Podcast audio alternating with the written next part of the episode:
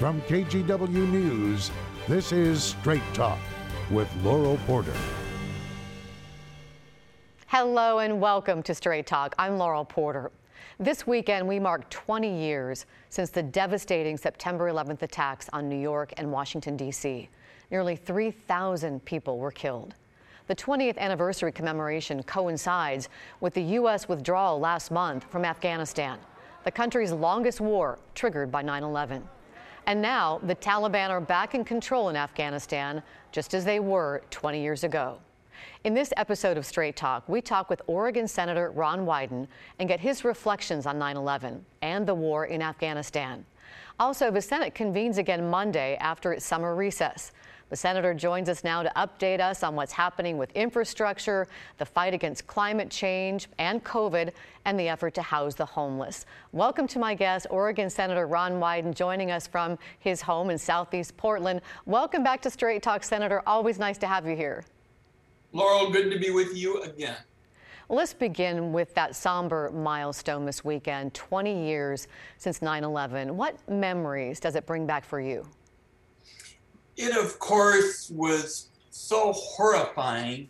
You knew that it would just be seared in your brain throughout the rest of your life. And of course, I was on Capitol Hill that morning going to the various kinds of meetings you go to. And at first, you're just in such shock. You can't believe that this possibly could happen, that uh, adversary would take such extreme measures as to murder, murder our people. And then as it sinks in, and I had long been interested in the intelligence uh, field, the intelligence committee, I just thought about two things. One, after I make sure that family is okay, and we were all flailing about to try to get phone messages through, I said, I'm going to do everything I possibly can to protect our country from something like this again. And that's always been a guiding principle of my work as, uh, as Oregon's guy on the Senate Select Committee on Intelligence. Senator, do you think we're safer now than we were then?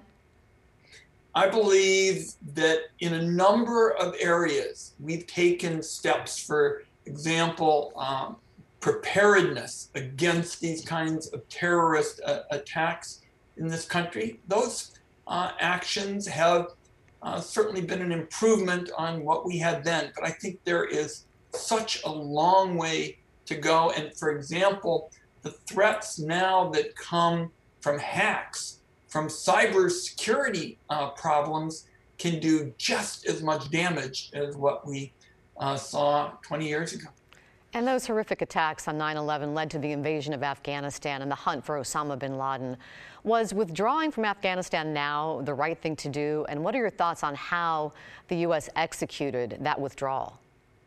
The decision had to be made now. And let me just kind of walk events uh, back. I mean, the reason that we went to Afghanistan, and you hear it from Oregon soldiers who put it very bluntly, they say, I was there because I wanted to make sure there was payback against Al Qaeda and bin Laden and all that they did to murder our people.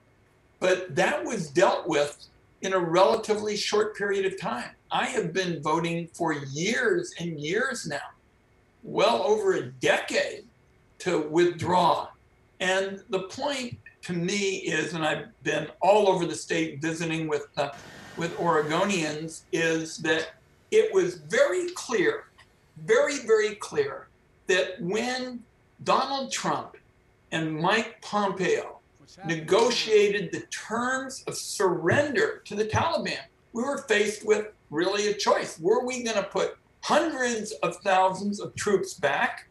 And what I can tell you is that Oregon parents told me all over Oregon they didn't want their sons and daughters going back uh, on a nation building, never ending kind of conflict.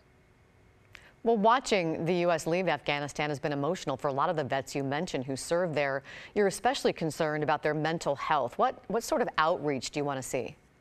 Well, first, I want Oregonians to know another reason why I feel so strongly about refugees. My parents, both of them, fled Hitler in the 30s. Not all got out. We lost people tragically uh, to the Nazis. And I believe deeply that my mom and dad showed what refugees can contribute to the United States. My dad joined up, for example, he was essentially a spy.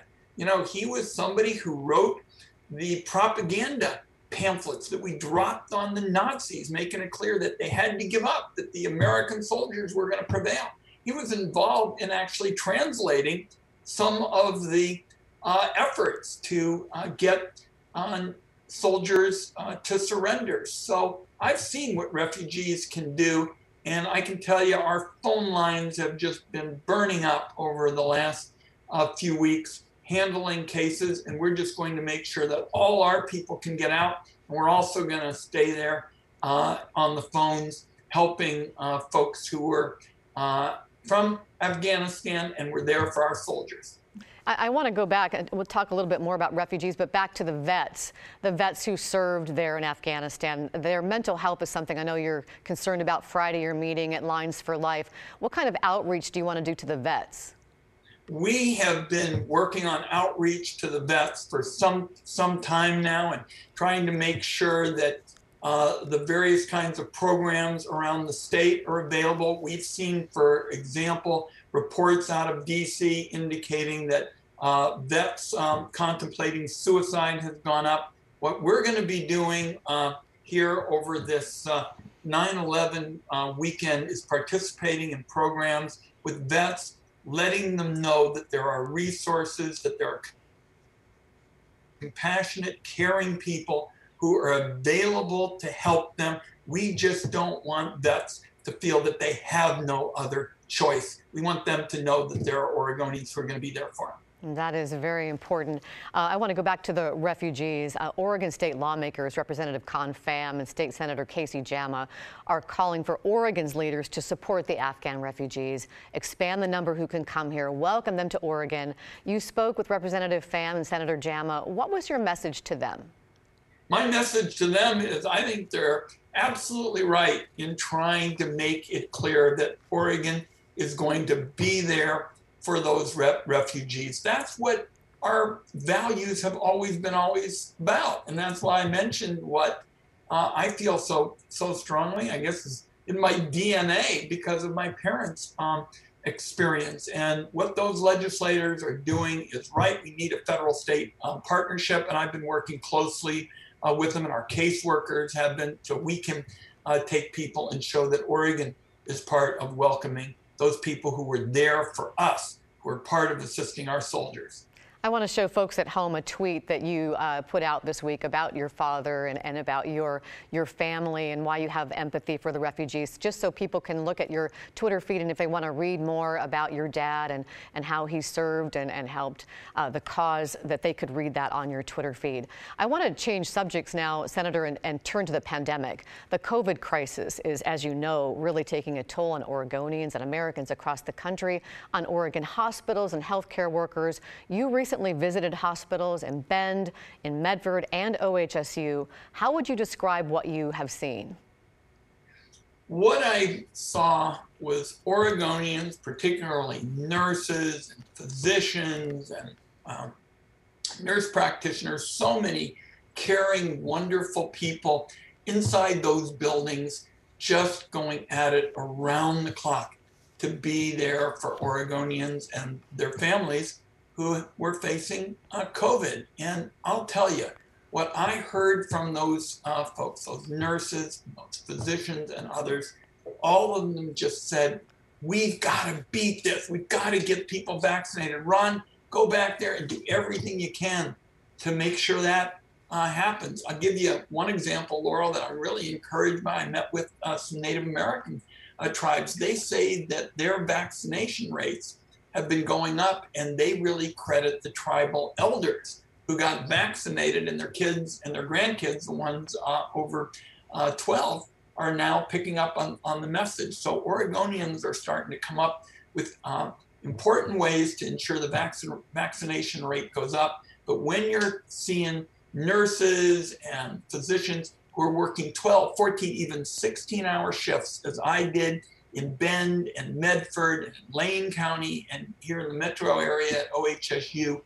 What you ought to do is listen to their message, which is to beat this, we got to get people vaccinated. And so many Oregonians have been vaccinated. Let's figure out a way to make sure that we keep our state and our people safe the tribal elders serving as a great example. I wanted to ask you about the president's announcement on Thursday about sweeping vaccine mandates that will affect an estimated 100 million Americans, including federal health care, federal workers, healthcare workers, employers with 100 or more employees. They'd have to get vaccinated or face weekly testing. Do you support that mandate from the president?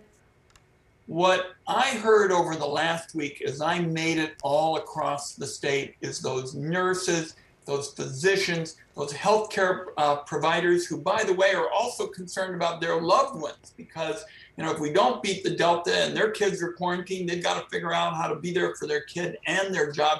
They're telling me we've got to do everything it takes to get the, uh, this vaccination uh, rate issue dealt with, and I support them.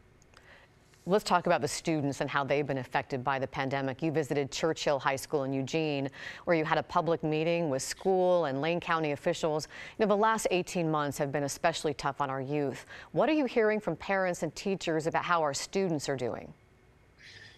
I believe that, you know, Oregon parents are, are saying that we have a much more serious uh, challenge with mental health services for young people than we did before the pandemic. It was serious uh, back then, but it's much more uh, serious now. We've had young people with challenges with distance learning.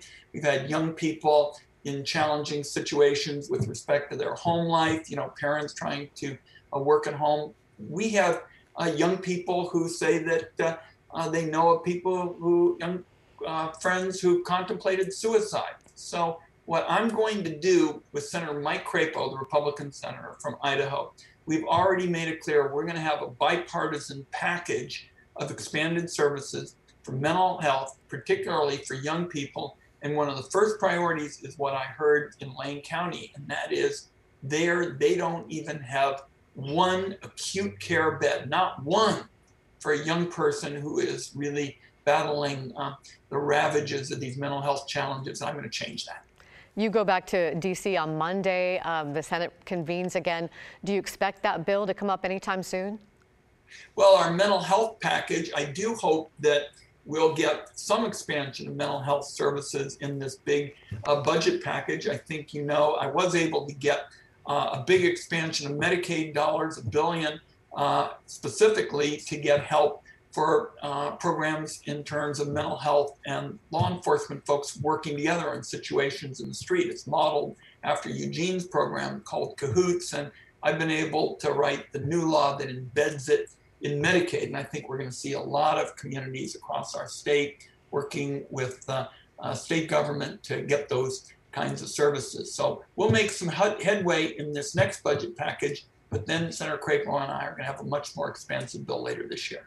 And a top concern for people all over the region has been and continues to be homelessness. And you have a new bill which aims to make a generational investment to house all people experiencing homelessness within five years. A big goal. It prioritizes children and families.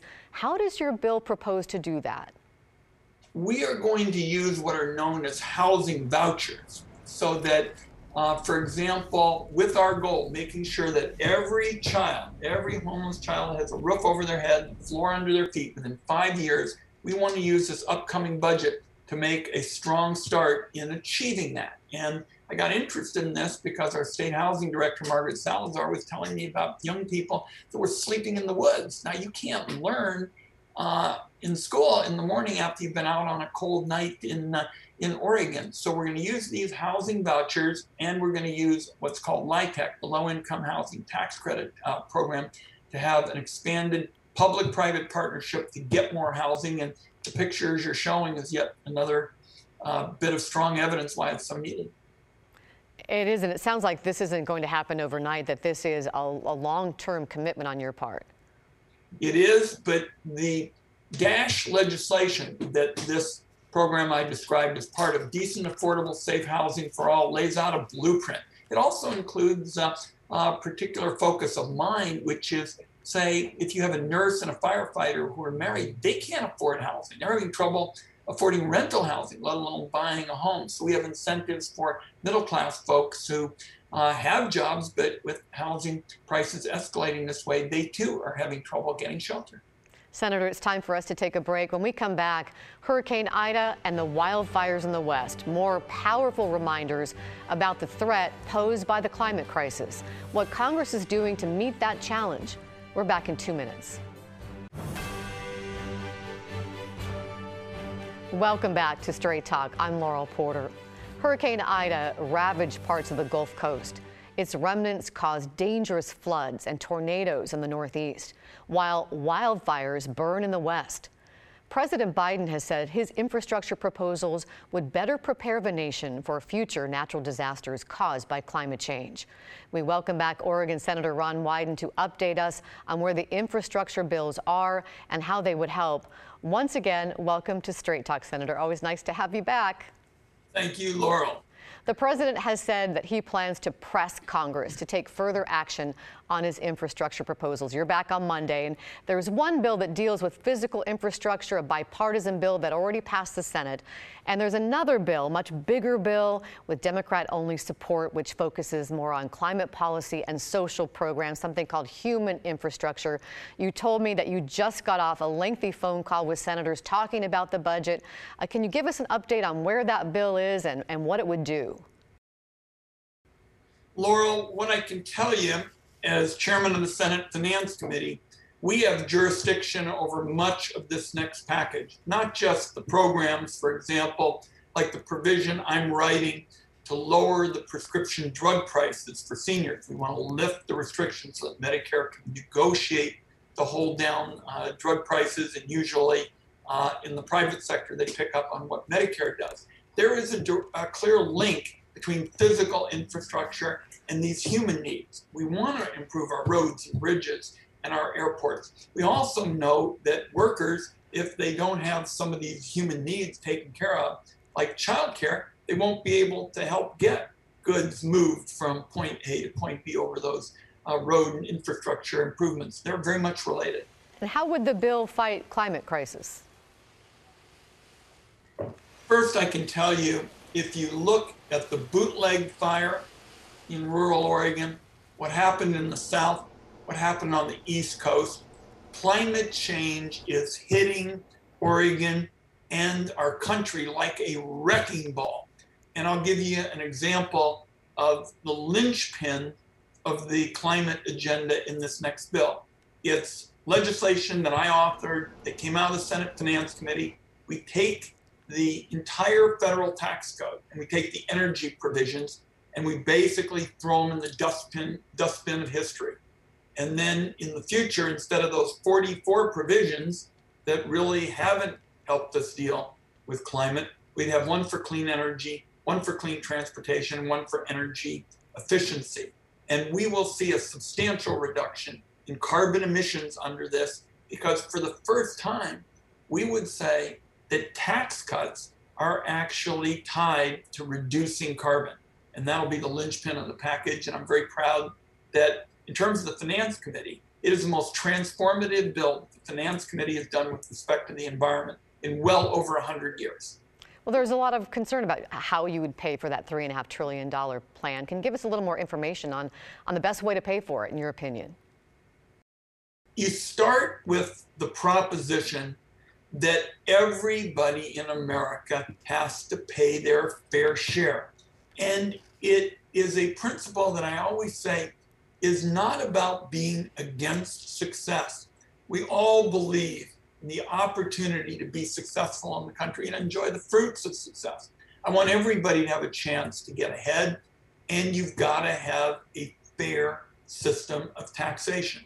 Right now, and Oregonians have seen these stories, we've seen billionaires go for years and years paying little or no taxes. That's because the tax code is so broken that a nurse and a firefighter who pay taxes with every single paycheck say, hey, Ron, you're the chairman of that committee that deals with taxes. we're prepared to do our share, make sure the billionaires do theirs. Let's go back to the, the bipartisan infrastructure bill that, that already passed the Senate. It includes some power grid resiliency provisions that you champion. Here's a clip from a hearing for the Senate Energy and Natural Resources Committee where you made the case for modernizing that power grid. Your grandfather's power lines are not fit, uh, were for your grandfather's weather events. And what we have to have is a modern system modern system of power lines to deal with today's uh, weather events. Senator, how would your bill help modernize the power grid?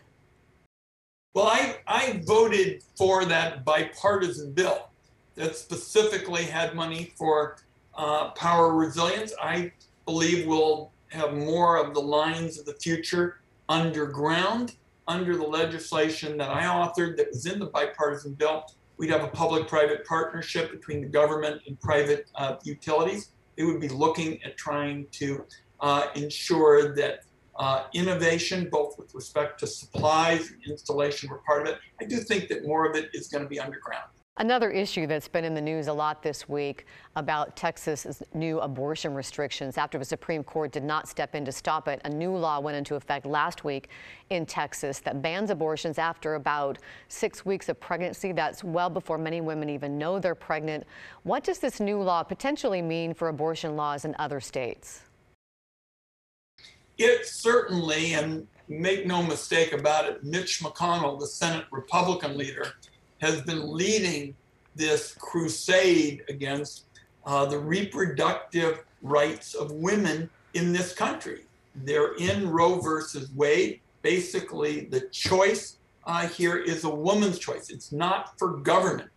Everywhere I go across the state, people say, "Hey, I've got questions about the federal government's role here." Roe versus Wade say says that these choices belong to women. Now, Oregon has stronger protections at the state level than do many other states. But there is no question that what's going on in Texas, and this is Mitch McConnell, the Republican leader's big ambition, is to take this kind of crusade against the rights of women's health choices nationwide. And by the way, programs like Planned Parenthood, for example, most of the work that they do has nothing to do with uh, abortion.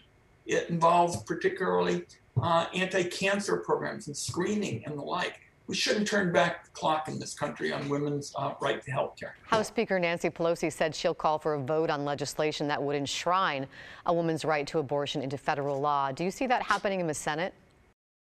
I'm certainly going to pull out all the stops to make it happen.